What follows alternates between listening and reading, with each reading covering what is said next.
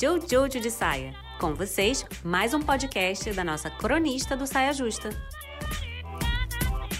Ó, eu fui instruída da seguinte maneira: é, evite ficar só. A vida toda. As minhas tias me davam essa orientação, as novelas me davam essa orientação, a escola me dava essa orientação, as piadas que contavam nos lugares me davam essa orientação, os livros, outdoors é, revistas em geral, todos eles dizem a mesma coisa que é Ah, muito legal suas conquistas e tudo mais, mas assim, evite ficar só, porque né, vai ficar pra titia, você não quer ficar pra titia, e também você não quer que ninguém cuide de você nunca na sua vida, não vai formar família, vai morrer sozinha. Aí é muito natural que, diante dessas orientações, você concentre um pouco da sua energia, ou toda a sua energia, ou muito da sua energia, em arranjar um par para botar nesse lugar vago que tá do seu lado. Que assim, que inventaram que tem um lugar vago aqui, né? Mas na verdade é só ar. Vento, ótimo vento, bom. Não é abafado, sabe? Só que aí olha que chateação. Nesse afã para ocupar esse lugar vago, o foco vira ocupar o lugar e não se abrir para perceber presenças interessantes que passam pela sua vida e que você fala assim: ah, essa daqui eu gostaria de manter, ou essa daqui pode seguir. Nossa, eu já namorei muito pra namorar.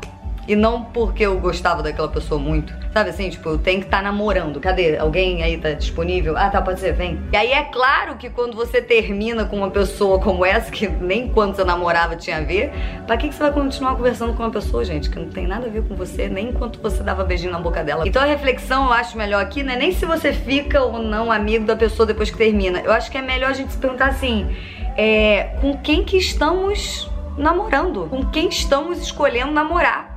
Assim, pessoas que a gente não quer mais falar. Que é muito doido isso, que a pessoa que você tem mais intimidade, né? Uma pessoa que você namora é uma pessoa que você tem muita intimidade, conhece muito profundamente. E aí no dia seguinte, completo desconhecido. É, é um pouco esquisito isso, mas não é esquisito se, se antes já não era bom de estar ali. E aí depois, pra que manter um negócio que já não. Entendeu? Então, assim, com quem estamos escolhendo. E, e mais do que com quem estamos escolhendo namorar, por que que você tá namorando? Assim, Pra quê exatamente? É, qual o intuito do seu namorar? Você tá namorando é pra quê? Assim, qual é o objetivo final? É, é que nem o meu era de apresentar pra uma tia quando ela perguntava? Ou é tipo, eu encontrei uma pessoa show nesse mundão de meu Deus e aí a gente tá se acompanhando aqui, porque é muito legal estar perto dessa pessoa sabe? Não é legal que o motivo de você namorar seja porque você tem vergonha. Eu tinha muita vergonha. Quando me perguntava assim, você namora? Você tá namorando? E aí eu falava assim, não.